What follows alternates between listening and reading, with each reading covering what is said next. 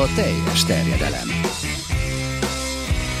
Magyarország első futballpodcastja Bamstart Tiborral és Haraszti Ádámmal. És Rutka Jánossal folytatjuk a hétfőn megkezdett beszélgetést. Múltkori adásunknak akkora sikere volt, amit Stancsik Tomával vettünk föl a futball árnyoldaláról, hogy úgy gondoltuk, hogy most is ezt próbáljuk egy kicsit kapirgálni, sőt, hogyha lehet, akkor még nagyobb méhkasban nyúlunk. Úgyhogy itt már mondtam mind a kettőtöknek, hogy bízom benne, hogy egyikünk sem fog lófejjel ébredni holnap, mert hogy itt Football X magyar módra, eredetileg amikor beszéltünk, hogy mi lesz a téma, akkor az volt, hogy a magyar fiatalok lehetőségeiről beszéljünk. És felütésnek én azzal kezdeném, hogy a te értékítéleted és meglátásod szerint egy magyar fiatalnak van-e lehetősége Magyarországon fejlődni? Egyből a média stressz. Jó, semmi gond. Nekem ezzel kapcsolatosan évek óta más a véleményem. Én azt mondom, hogy akinek amikor lehetősége van, azon nyomban kell külföldre szerződnie. Egyrésztről egy picit modellezve talán a brazil struktúrát, ahol ugyancsak ez a módi, tulajdonképpen a szerencse dönti el még felnőtt korban is, hogy ki az, aki a Real Madrid játékosa lesz, ki az, aki a Zenit játékosa, hiszen ahogy lehetőségeik vannak ezeknek a, a fiúknak. Ki lesz a sáktáré, ugye? Igen, igen, igen. Hát például ki akar igen, ukrán válogatott lenni mert hogy ugye ezt az egészséges körforgást szeretnék megtartani, és minél több játékosnak lehetőséget biztosítani arra, hogy külföldre kerüljön. Ugye Magyarországon a fiatalok lehetőséget, de az idősebbeké is azért eléggé limitált. Szerintem nagyon nehéz külföldre kerülni, éppen ezért ahhoz, hogy valaki fejlődjön, fejlődni tudjon, megérezni picit az, milyen sztárnak lenni, milyen külföldre nyelvet tanulni, egy más kultúrába beilleszkedni, mindenféleképpen. De most, ahogy mondod, hogy ha a délszláv mintát veszik, ez nagyon hasonlatos ehhez a Brazilhoz, nem? Tehát, hogy ott is a fiatalok kimennek külföldre, és lehetőséget biztosítanak a, az újonnan feltörekvő fiataloknak, nem? De, Tehát, hogy... úgy gondolom, hogy abszolút ez a, a helyes irány. Ráadásul sajnos ugye mi nem dúskálunk azokban a fiatalokban, akiknek egyáltalán lehetősége lenne arra, hogy, hogy szintet lépve külföldre igazoljanak pedig nagyon ráférne szerintem a labdarúgásunkra az, hogy minél több válogatott, nemzetközi szintű játékosunk legyen, akiknek szerintem itthon nincs esélyük arra, hogy ha elmúltak 16-17 évesek, hogy itt Magyarországon magukba szívják. Na, a tempót, a gyorsaságot, a mindent. Például a szerbek szóba kerültek, ugye ezt meg gyakran visszatérő téma nálunk is, hogy olyan szempontból mert nagyon nehéz dolga van mondjuk egy magyar fiatalnak, vagy mondjuk akár egy játékos menedzsernek, vagy ügynöknek, hogyha magyar játékos szeretne kiközvetíteni mondjuk külföldre, hogy nyilvánvalóan azt nem hiszem, hogy nagyon kell taglalnunk, hogy mondjuk egy szerb játékos felé, vagy egy horvát játékos felé, és lehetne sorolni még sajnos itt a körülöttünk lévő nemzetiségeket. Sokkal nagyobb a bizalom még ilyen fiatalon is, nem? Mint hogyha azt mondod, hogy Magyarországról akarsz egy játékost kivinni valahol. Ez, ennek nagyon sok összetevője van. Nyilván az egyik alaptétel az, hogy ezeknek a, az országoknak a válogatottja az elmúlt időszakban sokkal jobban teljesítenek, mint a magyar eh, válogatott. Ebből kifolyólag nyilván nagyobb a kereslet is a játékosok iránt, és ők eh, ezt is választották eh, már célul. Ugye először, amikor a Partizán pont Szerbiából bejutott a bajnok ligájába, ugye akkor az edzőket Lothar Mateusz hívták, és már akkor az volt a, az elsődleges cél, nem az, hogy milyen eredményt érnek el, hanem hogy abból a csapatból is hány játékosnak teremtenek lehetőséget arra, hogy külföldre szerződjön. De ha megnézzük magasabb szinten, ott is világos koncepciókat látunk. Ha Monakót hozzuk példaként, ott is egyértelmű ez az irány francia a csapatoknál, kisebb spanyol csapatoknál is ez egyértelmű történet. És, és ezek látszik, hogy ezek... A klubok is jobban fel Vagy például most az Ajaxot, bocsánat, majdnem elfelejtettem, ugye tovább ami egy, a bajnokok igen, ligájában. Ami egy, egy, egy nagyszerű projekt, tehát igen. hogy az, az ott látszik is, hogy eredményesen működik. Na de akkor ez a tételmondat. Ö, viszont látszik, hogy valamit nem csinálnak, tehát akkor most belépünk szépen az árnyékba, hogy Kevés ha... lesz az egy óra most szó. Tehát, hogyha, hogyha arról beszélünk, hogy, hogy ez lenne a cél, és szerintem ez teljesen világos, hogy valahol ez lenne a cél, akkor hát most ez nagyon ostoba kérdés lenne, ha azt tenném, hogy akkor miért van ennyire kevés ö, magyar fiatal külföldön. Hol akad el ez a folyamat elsőként? Szerintem a, Hát ha őszintének kell lenni, és, a, és az én véleményemre kíváncsiak, hogy már pedig gondolom ezt kaptam a kérdést, akkor leginkább azért, mert nem teljesen világos a, a kluboknak a, a célkitűzése, a koncepciója. Én igazából talán az MTK-t tudnám említeni, nem lát, csapatok, mint kivételt, nem látok olyan csapatot, akinek konkrétan ez lenne a célja, hogy uh-huh. fiatalokat képezzek és neveljek. És én ezt azért tegyem, hogy piacot nyissak a többi fiatalnak, eladjam külföldre őket, és ezen felbozdulva majd egy későbbi esetleges százalékok alapján befolyó bevétellel kalkuláljak, hiszen azt tudható, hogy a nevelési költségtérítés esetleges jövőbeni transferekből azért ugyanúgy részesülhetnének ezek a, a klubok. Ugye Magyarországon jelen pillanatban az a fő irányvonal, hogy próbáljuk itthon tartani a játékosokat, mutatkozzanak be NB1-be, és akkor majd utána eladjuk őket sok pénzért. De mint a tapasztalat és a példa is mutatja, ugye ezekre igazából nem látunk uh, nagy számokat, sok játékos után nem tud kimenni. Én hát nagy számokat vallom... látunk, csak nem ott, ahol, ahol kéne, nem? Igen, igen, meg, a, meg én azt vallom, hogyha valaki 16 évesen nem tud kimenni, az igazából ezt a dinamikát, a tempót, azt soha ezt a gyorsaságot, gondolati gyorsaságot, amelyekben talán a legnagyobb különbség ugye a magyar és a nemzetközi szint között, azt soha nem fogják tudni utolérni, vagy egyre egyel távolabb kerülnek ettől, és egyre nehezebb lesz. Amellett, hogy egyetértek azzal, amit, amit mondasz, tudod, hogy ki szokott lenni a fő ellenérv erre a, a gondolatmenetre? Hát, Gyurcsák Balázs. Meg hogy sokan visszajönnek. Az a másik, igen. De hogy, hogy ő volt az, aki bemutatkozott Magyarországon, és aztán utána föl tudta venni a, a holland első osztály tempóját, de azért... De az nyugodtan nevezhetjük a szabályt erősítő kivételnek. Hát egyrészt, másrészt meg a holland bajnokság talán nem akkora ugrás, mint hogyha mondjuk valamelyik topligáról beszélünk, nem? Hát igen, de szerintem ezen volt a hangsúly, hogy ez rendben van, de most beszélünk az elmúlt 12 évről. Mondjál még légy szíves hatot azonnal uh-huh. kapásból nem tudsz, pedig minden évben kellene, hogy legyen minimum 4-5 ahhoz, hogy arról tudjunk beszélni, hogy igen, ennek van bármiféle foganatja. Hogyha te odalépsz most egy magyar fiatal játékoshoz, akkor... Nem léphetek, mert 18 éves kor alatt nem léphetek. Na, erről is mindenképpen érdemes beszélni, de, de akkor ez csak, hogy, hogy tényleg egy ilyen egyszerű példát hozzunk oda lesz az édesapjához.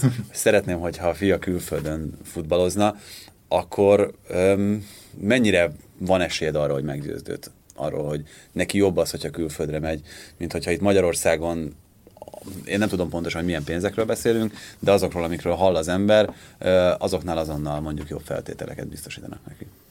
Vagy, vagy tehát itt most igazából arra vonatkozik a kérdés, hogy mennyire lehet motiváló az, hogyha egy fiatal játékos nem feltétlenül keres jobban külföldön, mint ha itt Magyarországon egy első osztályú csapatnál.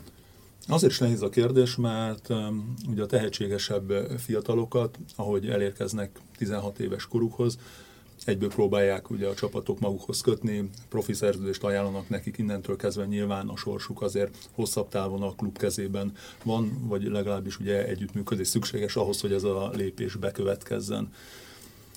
Szerintem fiatalon még nagyon sok gyerekben, tehetségben megvan az, hogy én külföldön szeretnék játszani. Aztán, ahogy telik az idő, nyilván egyre kevesebb fiúnak van erre lehetősége, talán ez kicsit válasz arra is, hogy miért van az, hogy nagyon sok játékos visszajön külföldről is, hiszen bárki eligazol a Liverpoolba, mint annak idején mondjuk német Krisztiánék, vagy lehetne még sok fiatalt említeni, aki ugye kiment Vas Ádám, Stokehoz, akik Angliában megmérettettek.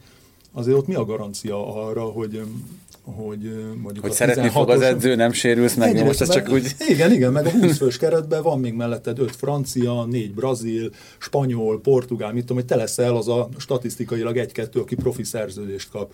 Nyilván én mindig úgy mondom, hogy egy ilyen váltással, egy külföldi szerződéssel lehetőséghez jut az ember. Egyrészt, amit már említettünk, hogy tanuljon nyelvet, beilleszkedjen, felvegye a tempót, tanuljon, és onnan nyilván még egy külföldi csapatból sokkal könnyebb neki tovább szerződni. Azt nem mondom, és ugye itt egy kicsit vissza is kanyarodhatunk a kérdés feltevésre, hogy több pénzt fog tudni keresni fiatalon, mint amennyit Magyarországon hát kereshet, és ez talán egy, egy nagy probléma, hogy itt is ez a szint, ez nagyon kecsegtető sok fiatal számára, és amikor már érkeznek oda, hogy tudnak játszani MB3, MB2, MB1-be, akkor sokszor, és ezt én mondom, vallom, nem biztos, hogy így van, hogy sokkal több pénzt keresnek annál, hiszen a szabályozás ugye felértékelte egy picit az ő helyzetüket, sokkal többet keresnek annál, mint amilyen szintet ők képviselnek nemzetközileg. Bocsánat, egy pillanatra arra térünk vissza, amit ugye itt az előbb félviccelődőn mondtál, hogy a 18 éves kor alatt ugye nem is lehet elmetek hozzászólni ugye kvázi a játékosokhoz, hogy viszont akkor hogy kellene működnie papíron ennek a rendszernek, hogy tehát hogy gondolná az bármelyik szövetség, hogy akkor egy játékos kiszerződik Hát, hát meg hogy működik valójában? Tehát, hogy azt, Persze, azt is... nyilván, ez, ez meg nyilván az érdekesebb kérdés, csak, hogy de csak eleve már a felvetésem igazából értem, hogy hogy kellene magától idézőjelben elszerződni egy 16 éves játékosnak, vagy akár a családjának mondjuk egy bármelyik külföldi klubhoz. A kérdés tökéletes, és, és hát valószínűleg ebbe is van minden elásva, hiszen ugye azt tegyük gyorsan hozzá, hogy ez a magyar eh, szabályozás. Ugye egy-két évvel ezelőtt változott a, a nemzetközi rendszer, a FIFA-nak a hozzáállása a játékos ügynökök tevékenységéhez, és egy picit szabad kezet adott ezen a, a téren mindenkinek, így a különböző országos szakszövetségeknek is. Magyarországon a fiatalok kérdését másképp szabályozta az MLS, mint mondjuk egyéb országokban tették ezt. Ilyen nincsen sehol. Szóval jelen pillanatban is az bőven előfordulhat, hogy bármelyik 18 éven aluli játékoshoz oda megy egy brazil ügynök, aláíratja, és akkor mit tud csinálni az MLS, semmit nem tud uh-huh. csinálni, mert nyilvánvalóan őrá más szabályok vonatkoznak, meg hát neki miért is kellene ismerni Magyarországon a, a szabályokat, hiszen ő a FIFA égisz alá tartozik. Úgyhogy ebbe van egy ilyen érdekes történet. Nyilván Magyarországon ezzel is az volt a, a cél, amit mondtam, hogy úgy ne engedjük el a, a fiatalokat, és ne tudjon senki hozzájuk kerülni. Ennek köszönhető az, hogy nagyon kis számba is uh, mennek ki. Ennek is nagyon sok aspektusa van. Valószínűleg ez abból is fakad, hogy Magyarországon is, de talán egy picit hatványozottabban azért a játékos ügynököknek szerintem a megítélése az elmúlt években nem volt annyira pozitív és talán az elmúlt évekbeli szabályozás sem segítette ezt a képet.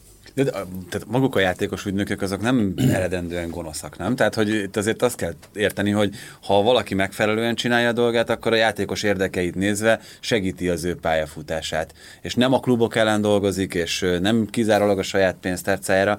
Itt én azt nem értem ebben a 18 éven felüli szabályozásban, hogy ha van egy 14 éves tehetség, akiről már látszik 14-15 évesen, hogy belőle valószínűleg jó futbalista lesz, akkor miért ne onnan kezdjék el egyengetni az útját olyan szakemberek, akiknek megvan a megfelelő kapcsolati tőkéjük, meg a, meg a megfelelő ismeretük ahhoz, hogy, hogy, hogy jó irányba tereljék. Hát pláne úgy, hogy ugye 16 évesen mondjuk oda kerül egy sportigazgató ajtaja elé, ahol neki szerződéseket kell aláírni, ami az nagy valószínűséggel ő nem ért. Lehet, hogy a szülők révén, ügyvédkapcsolatok révén valamilyen profizmus van a háttérben, de azért inkább a túlnyomó többség nem erről árulkodik. És hát nyilván ez, ez az egész szabályozás, az egész rendszer nem segíti a külföldre kerülést, pláne úgy, hogy ahogy hangsúlyoztam, hogy 18 év fölött, amikor mondjuk Magyarországon kapcsolatba kerülhetne egy ügynök bármely fiatallal, akkor már egyrészt nagyon nagy a, szakmailag is nagyon nagy a hátránya a nemzetközi szinthez mérten, ráadásul meg amit itthon tud keresni, az teljesen el is veszi a kedvét és a látásmódját a nemzetközi szinttől. Itt, hogyha az ügynökökről beszélünk, egy, tehát egyrészt, amit az Ádi föltett arra, azért keresjük meg a választ, hogy hogy működik ez valójában, mert oké, nem mehetsz oda 18 éves koráig. De akkor de... értem például egy külföldi licenszer rendelkező ügynök már akkor bármikor kopogtathat. Abszolút. Akár vagy a szülőkhöz oda mehet a, az ügynök most is, nem? Hát persze, most nyilvánvalóan az, hogy én beszélgetek bárkivel a, a pályaszélén, azt nem korlátozhatja semmi az, hogy közöttünk bármiféle szerződéses kapcsolat legyen, az már egy másik. De a szülőkkel sem lehet? Tehát, hogy én hallok ilyenekről, aztán nem biztos, hogy ez így van, ezek, hogy tanácsadói ezeket szerződés. Kiska, kiskapunak nyilván valóan mi nem élünk ilyenekkel, bármennyire furcsa is, szerintem egy kapcsolat az igazából most már úgy látom, hogy nem szerződésen múlik, hanem sokkal inkább bizalmi alapú. De hogy csak egy példát említsek, a múlt héten találkoztam Eszterházi Mátyással, aki valaki azért Magyarországon egy, szerintem pláne a fiatalok terén ügynökként egy piacvezető személyiség és piacvezető irodát vezet, és vele is hasonló témában beszélgettünk, és ő említette, ki ne tudná ugye, hogy Szoboszlai Dominiknak ő a képviselője, akit tegyük hozzá, hogy most lett 18 éves nemrég. Szóval, amikor... most már lehet magyar ügynöke is. Igen, most már lehet magyar ügynöke is, de kinna a Salzburgnál ez fel sem merül kérdésként. Szóval az, hogy hogy az ügynöknek esetlegesen jutalékot kell fizetni, hogy az ügynök mit csinál, hogy csinál, ez ott, ez ott egy automatizmus, ennek megvan a kultúrája. Szóval nincsen olyan próbálkozás sem, hogy a háttérből, hogy te nem tudnánk esetleg az ügynököd nélkül van, mi lenne, ha nem jönne be az ügynököd, stb. stb. Szóval ilyenek elképzelhetetlenek külföldön, mert mindenki tudja, hogy ez a futball része, és én mindig azt a hasonlatot szoktam mondani, hogy körülbelül úgy néz ki, mint egy ingatlan ügynöknél, hogy hát az ingatlan mhm. ügynök tudja azt, ő a kapocsa vevő és az eladó között, hogy hol vannak a jó ingatlanok, mik az előnyei, hátrányai, és ehhez ő tud ráadásul vevőket szerezni. Na igen, tehát itt jön az a kérdés, hogy hogyan tudod megszűrni a jó és a, mert azért rossz ügynökök, meg hogyha itt a gonosz szót használtam az előbb, akkor vannak, nem? Akik, akik tényleg csak a saját zsebükre és a saját érdekeik szerint dolgoznak. Hogy kicsit kapcsolódjunk az előző heti témához is. Én úgy érzem, hogy, hogy picit egyre több, de nem is a gonoszt használom, hanem inkább a tapasztalatlan jelzőt, olyanokat, akiknek igazából semmiféle múltjuk nincs ezen a, a területen, hiszen ezzel a szabálymódosítással és a szabályok változásával ugye tényleg most már szinte bárki képviselhet játékosokat és bekopogtathat akárhova, hogyha megvannak a, a megfelelő kapcsolatai. Ettől függetlenül nyilván hallottunk, hallani és fogunk még olyan dolgokról, amelyek nem azt fogják sugalni az ügynökökről, hogy mennyire rendes fickók, de ez nem csak a magyar ügynökökre igaz, hanem ez, ez ugyanúgy nemzetközi viszonylatban is így van, hiszen ha megnézzük mondjuk akár csak a Manchester United-et, hogy most hozunk egy nagy példát is, hogy ott a legnagyobb ügynököknek ugye hány játékosa van, például a Mendeznek, aki az edzőtől kezdve több játékosnak mm. az ügynöke is, akkor onnantól hát igen, kezdve a Manchester United az, ilyen van. állatorvosiló gyakorlatilag, mert tényleg az összes nagy ügynöknek szinte van ott játékosa. Alexis Sanchez, hmm. vagy éppen ugye Paul Pogba, aki ugye Rájola ügyfele. Hmm. Tehát, hogy, hogy ott aztán tényleg találkoznak. Nem tudom, hogy ez még szerintem inkább a jobbik helyzet, mint amikor tényleg az, ami most éppen a Wolverhamptonnál, ahol gyakorlatilag meg egyetlen ügynöknek a kezében van a csapatnak a nagyon nagy része. A papíron és, nem. A papíron nem gyakorlatilag, és ugyanez ott a Valencián, ugye néhány év onnan végül is elődözték Mendes, sőt ugye a Monakónál is volt neki hasonló helyzete néhány évvel ezelőtt. Szóval az, szerintem már, akkor ez a rosszabbik helyzet még mindig. Na, csak ezeknek a nagy ügynökségeknek már, már tényleg annyi játékos ügynökük van, hogy abban például semmi nehézség szerintem nincsen papíron, hogy a uh-huh. bejelentkezik valahova, és akkor az ő egyik társa, ugyanúgy az ő pénze, meg ugyanúgy neki dolgozik, Persze. az képvisel egy másik játékos, és ő hoz be. Itt, uh, itt a legtöbb felvetés különben azzal kapcsolatosan van, nyilvánvalóan, hogyha egy klubhoz egy ügynök odavisz egy edzőt, egy vezetőt, akkor nyilvánvalóan utána az valamilyen szinten bele fog dolgozni. Befolyásolható, kit játszasson. Igen. Igen, hát itt ugye ez, ez Magyarországon sokszorosan felvetődik ez a, ez a kérdés, nem? Hogy, hogy akkor ki a vezető, ki az ügynök, kinek milyen befolyása van, és ezeknek az összeférhetetlensége az, az elég sok esetben felmerül. Értem a kérdést. Meg ha nem is szereted. Igen, igen, igen. Még nem is volt kérdőjel a végén. Igen. Akkor ezek szerint hár, hármunk közül én fogok lófejjel ébredni. hát, ezt, ezt nem véletlenül alakította. Igen, igen, igen, igen. Nem, hát ez teljesen egyértelmű, hogy Magyarországon is kialakult egy olyan helyzet, ami nagyon sok esetben szerintem nem normális, és nagyon sok esetben szemet hunynak felette. Szóval most is jelen pillanatban az első osztályban is több olyan egyesület, ahol effektív sportvezető, vezető, sportigazgató űz úgy játékos ügynöki tevékenységet, hogy nyilvánvalóan ő, ő, ő nem, nem azt csinálja, hogy egy irodával dolgozik, hanem effektív ő az ügynök, még ő is telefonálgat más. Ő maga az iroda. Ő maga az, az iroda. És, és ugyanez elmondható akár futball szakszervezeteknek a vezetéséről is, hogy külön irodát alakítanak maguknak ki, hogy egyszerűen ilyen elképzelhetetlen azért külföldön, hogy ezek a, az emberek ilyen nagy befolyásoltsággal bíró emberek ráhatással legyenek a magyar piacra. De különben hallottam olyat is csak, hogy még pikánsabbat dobjak be, hogy effektív csapatokhoz is csak úgy lehetett oda kerülni bizonyos esetekben, hogy megmondta a, a, az iroda, hogy csak akkor, hogyha hozzám aláírsz, akkor fogsz te ennél a csapatnál, akár edzőként, akár játékosnál szerepet kapni, úgy, hogy korábban vezetőként dolgozott ott. Szóval... De ez nincs is benne a magyar szabályozásban, hogy ügynöki hmm. tevékenységet nem végezhet az, amelyik, aki valamilyen klubnál alkalmazásban áll? Hát ez általában minden szabályozásban benne van. Mert ugye például a Wolverhamptonnál azért nem kaphatott effektíve szerepet Mendes a vezetőségben, hanem csak ilyen külső tanácsadóként, mert ő ugye be akart hát még kerülni. Még a szép baleset. Igen, csak hát ugye a szabályok tiltották ezt, és ott emiatt van az, hogy, hogy kijátszották ezt ilyen módon, de akkor itt, itt, itt Magyarországon olyan de is van. van eredmény. igen, de... Az összes nagy csapatot megverik legalább. Igen, de... Vagy, vagy döntetlen Igen, most azt a Chelsea-t ugye megverték, amely, amelyik utána később egészen szép sikert ért el a hétvégén. Szóval, de hogyha ez ki van kötve a szabályozásban, akkor ez hogy nem betartható? Vagy nem akarják betartani? Ez költői volt? hát ezt, ezt nyilván meg kellene kérdezni az adott szabályokkal és szabályozással foglalkozó szövetségi. Vagy ők hozzák a szabályokat. Hát igen, hogy, hogy itt hogy, hogy lehetséges ez egyáltalán. Amikor erről mindenki tud Magyarországon.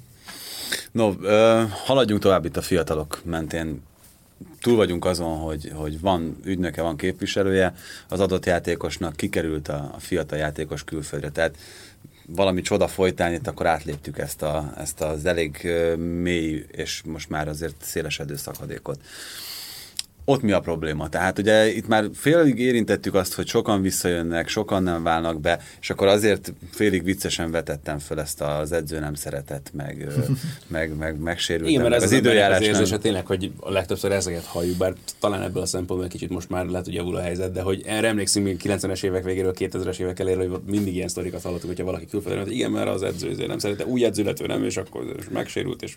De egyébként tehát itt a ebben... lesz szíve kifogás. Igen, de hát, tehát, hogy elindulhatunk onnan, hogy te ezt azért átélted személyesen is annak idején, meg abszolút a te idődből származó sztorik a Dombiti bizavarja az edzést a Frankfurtnál, és, és a többi. Igen. Tehát, hogy, hogy, hogy, hogy itt, itt, itt mi bicsaklik meg, vagy mi a, mi a probléma? Nehéz összehasonlítani mondjuk a mi időszakunkat és generációnkat a, a mostaniakkal, hiszen akkor mondjuk a, a körülmények köszönő viszonyban nem voltak a mostani lehetőségekkel. Szóval ez egy hatalmas nagy pozitívum jelen pillanatban, nem csak a futballban, hanem az egész sportban, hogy, hogy infrastruktúrálisan a hátteret tekintve tényleg minden lehetőségük megvan a szakembereknek, játékosoknak ahhoz, hogy, hogy valóban a, a legjobbak legyenek. Valahol mégiscsak megbicsaklik a, a történet, és nyilván egyetlen egy olyan kis láncem marad, ami valószínűleg nem működik jó, az pedig a, a szakmai része az egésznek, amiben van nyilván egy, egy nagy szerepe a szakembereknek, de én úgy gondolom, hogy ugyanúgy a játékosoknak is. Hát bocsánat, azt vallom, nem... hogy nagyon sok tehetség van még fiatal korban Magyarországon is. De itt nem lehet el, elvonatkoztatni megint attól, és uh, már itt azt mondtam, hogy nagyjából túlléptünk ezen az ügynökös kérdésen, de például Olaszországban hallani azt, hogy ott főleg a, a délszláv játékosokkal kapcsolatban nagyon sokon ott játszó meg onnan hazatérő ember, aki, aki megfordult, ott, ott azt mondják, hogy konkrétan kis csapatoknál előfordul az, hogy a, a szerb ügynök addig ugrál az edző nyakán, ameddig mondjuk a hétvégére ki nem harcolja azt, hogy ő kezdőcsapatba kerüljön. Tehát, hogy itt csinálunk valamit rosszul, vagy, vagy... Ez is szerintem egy félreértés, hogy Magyarországon nagyon sok fiatal azt hiszi már 14-15 évesen, hogy ő belőle akkor lesz valaki, ha neki van játékos ügynöke, mert hogy valakinek képviselni kell az érdekeit. Én meg azt mondom, hogy ez soha nem a játékos ügynökön múlik, mert az adott mentalitás, szorgalmat, tehetséget, azt nem lehet kárpótolni valakinek a, azzal, hogy temperamentuma van és ugrál az és edző nem is, fején. És nem is tudsz nyomást gyakorolni ügynökként az edzőre, vagy a klubra, hogy, hogy már pedig... Ez ellentétes lenne úgy alapjaiban apaként is a szemléletemmel, mert hogy uh, nyilván mindenki érje el azt, amit ő, amit ő beletesz, amennyit tesz érte, amennyit dolgozik érte, amennyi munkaórát uh, rászán. Szóval ne azért kapja meg az én gyerekeim is akármilyen lehetőséget, mert apuka el tudja intézni, vagy egy játékos ügynök ugye tud tenni azért, hogy, hogy esetlegesen ne 10 percet kapjon, hanem kapjon 45 percet egy játékos. Csak Ettől... az esélyt megadni, tehát az, hogy onnantól akkor már bizonyíthat, csak hogy, hogy a, megteremteni azt az alapot, hogy itt most itt ellentétes a, az én gondolkodásommal is ez, ezt hozzáteszem, de... Inkább szerintem lehet, hogy ezt a kérdést úgy érdemesebb feltenni, hogy te hallottál már a hasonló történetről. Abszolút, szerintem ezek nap mint nap előjönnek az utánpótlás képzésből, hogy persze apukának, akinek pénze Jó, hát van, ez még, az bocsánat, ő gyereke Ez még egy másik sztori, nyilván, mert aztán mindenki tud mm-hmm. szerintem a saját ismerősi körében. De amikor tényleg arról beszélünk már, hogy mondjuk itt tényleg külföldi, mondjuk első osztály vagy komoly klubnál, hogy ez szerinted előfordulhat, vagy megtörténhet, tud-e valaki valóban így hatást gyakorolni mondjuk egy komoly klubnál. És akkor persze megint felmerül az a kérdés, hogy mi számít komoly klubnak persze.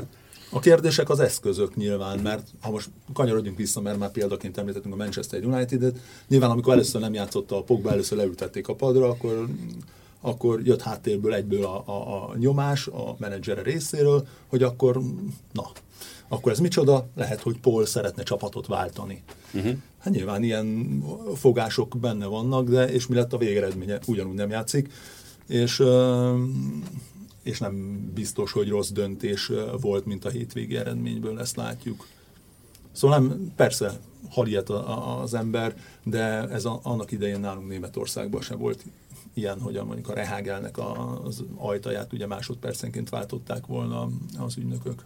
De talán mondjuk ilyen szempontból a német futballkultúra egy kicsit komolyabban is vehető. Igen, ez, ez amit, amit én mondtam, vagy itt példaként említettem, ez konkrétan egy dél-olasz klubnál volt, hogy ott rendszeresen jártak ki. Szóval beszéltünk már adásban hogy a Palermo-ról van szó. és... Jó, de azt ne felejtsük el, hogy azért nyilván a, a déli mentalitás az, az teljesen más.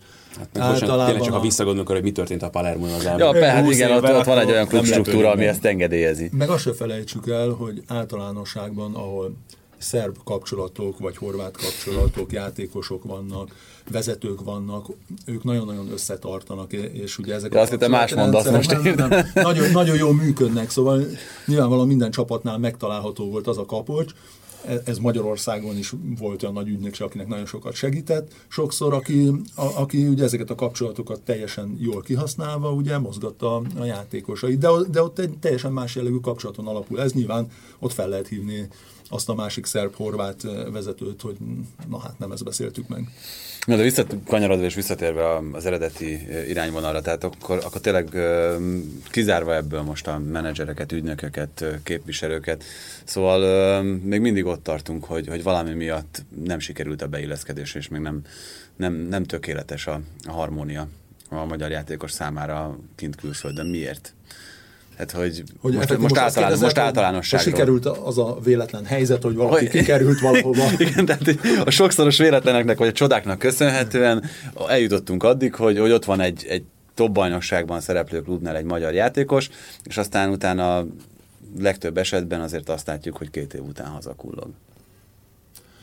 Fú, hát lehet, hogy Ádám és Évától kezdeném, mert, mert azt is vallom, hogy ugye amikor Magyarországon szó esik arról, hogy utánpótlás képzés, akkor leginkább mindenki ezt az akadémiai képzéssel hozza a párhuzamba. Pedig ugye az akadémiák, ha effektív róluk beszélünk, az 15 éves kortól ölelik fel a játékosok képzését, 18-19 éves korukig. Ugye pedig labdarúgásban az egyik legfontosabb periódus a 6 és 12 év közötti időszak, mert hogy a gyerekek akkor tanulják meg az összes technikai elemet, vagy akkor kellene, hogy megtanulják, és azokat a hiányosságokat, amelyeket esetleg ott már összeszednek a nemzetközi szinthez mérten, azt rettenetesen nehéz pótolni. És azért van az, hogy mire odaérnek ebbe a 16-17 éves korba, már akkor olyan hátrányt élveznek ugye a nemzetközi szinthez mérten, elég ha csak most U15 vagy U16-os válogatott, most játszott például a hollandokkal, és nem kevés lett a végeredménye, nem nekünk, és Szóval olyan, olyan hátrányt élveznek már, amit utána nagyon-nagyon nehéz behozni. És ebből kifolyólag, amikor mondjuk már felnőtt korba kikerül valaki külföldre, ezt nyugodtan a magam példáján is lemérhettem, hogy nekem is kellett két hónap ahhoz, hogy egyáltalán gondolkodásba felvegyem azt a tempót, ami, amit az edzés megkövetelt.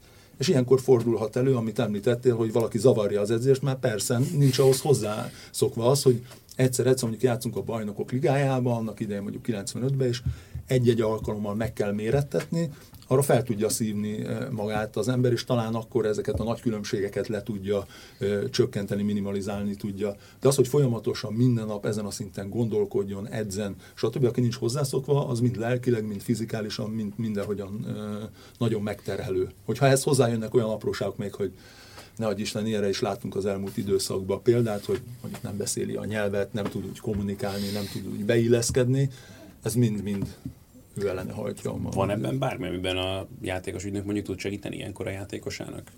Hát leginkább fiatal korban. Szóval én azt vallom, hogy, hogy nekünk is sikerült, nagyon sok játékosnak sikerült, de hogy azért a labdarúgás mellett is lehet képezni magát az embernek, lehet tanulni, lehet nyelvet tanulni, el lehet hasznosan tölteni az időt. Szóval itt nem arról szól egy fiatalnak az élet, hogy én csak futbolista legyek, aztán véget ért a történetem, hanem nyilván készüljön arra, hogy mi van, ha esetleg nem sikerül, ha megsérül, vagy ne adj Isten, minden összejön, és akkor külföldre ki kell kerülnöm. Itt azokat, amiket elmondtál, azoknak egy jó része nem feltétlenül a futballképzésben kell, hogy, hogy az emberbe beleivódjon. Akkor itt összességében a futballképzés, vagy, a, vagy az iskolarendszer hibáiról beszéljünk, akkor, amikor azt mondod, hogy a, a 6-12 éves korban sok hiányosságot gyűjt össze a gyerek? Szerintem ez, ez, ez kizárólag képzés, mert mert ha tovább vittem volna a gondolatot az imént, akkor ugye lehetett volna folytatni a sor. Csak azért mondom, hogy kevés az e, lenne az egy óra, mert ugye nagyon szerteágazó, mindenből következik minden, hogy, hogy nagyon sok dolog, hogy, hogy mi, hogy 6 és 12 éves kor között kellene megtanulni sok mindent, ezért ebből következik, hogy ott kellene, hogy, hogy ott is az kellene, hogy igazán jó edzők legyenek, olyan szakemberek, akik meg is tudják tanítani, meg tudják mutatni, én hiába voltam esetlegesen akármilyen szintű játékos, fogalmam nincs, hogy mennyi egy 9 évesnek az alapúzus, a terhelni sem tudnám őket, ezért hiába dobnálnak engem oda, valószínűleg nem tudnám, ezért oda is olyan szakemberek kellenének, akik, akik képzik magukat, sokat tanulnak, és igen, a feltételes mód az, ami, ami bánt. Igen, Tehát,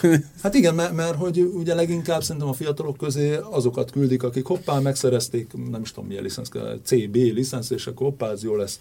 A hat évesekhez bedobja közéjük a labdát, aztán eljátszogatnak, de hogy ennél már sokkal többről van szó. És ezért mondom azt, és nyilván itt a szellemiségről beszélünk, a, a mentalitásról, ezeket mind-mind a képzés alatt magukba kellene, hogy, hogy szívják, hogy valóban ők már idejekorán nemzetközileg piacképesek legyenek.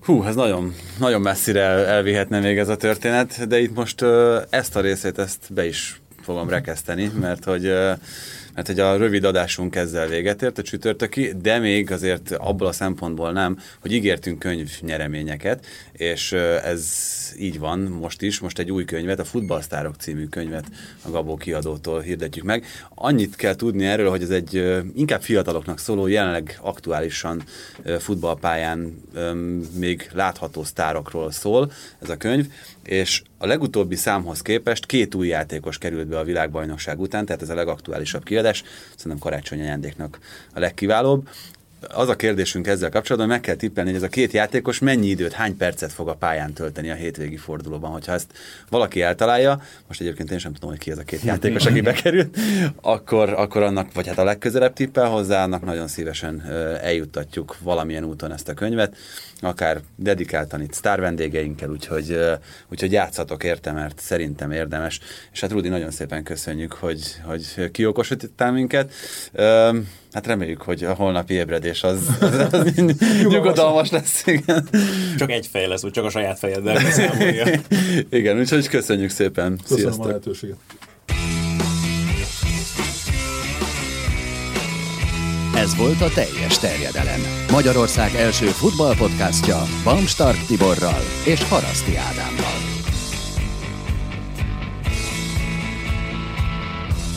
Ha más podcastekre is kíváncsi vagy, hallgassd meg a Béton műsor ajánlóját. El tudod képzelni, hogy a podcastet, amit éppen most hallgattál, fél év múlva már a mesterséges intelligencia generálja? Mi sem. De ha érdekel, eljött már a gépek lázadása. Hallgass bele az Embertelen podcastbe. Orsós Lajos vagyok, a műsor házigazdája. Egyelőre még élőben. Egyelőre. Fedezzük fel együtt, hogyan ismerkedik, randizik, mesél és vitatkozik Betty és Péter, két teljesen mesterséges intelligencia. Lajos, a podcast címét mond még egyszer, Léci. Oké. Okay. Embertelen podcast. Ez a műsor a Béton közösség tagja.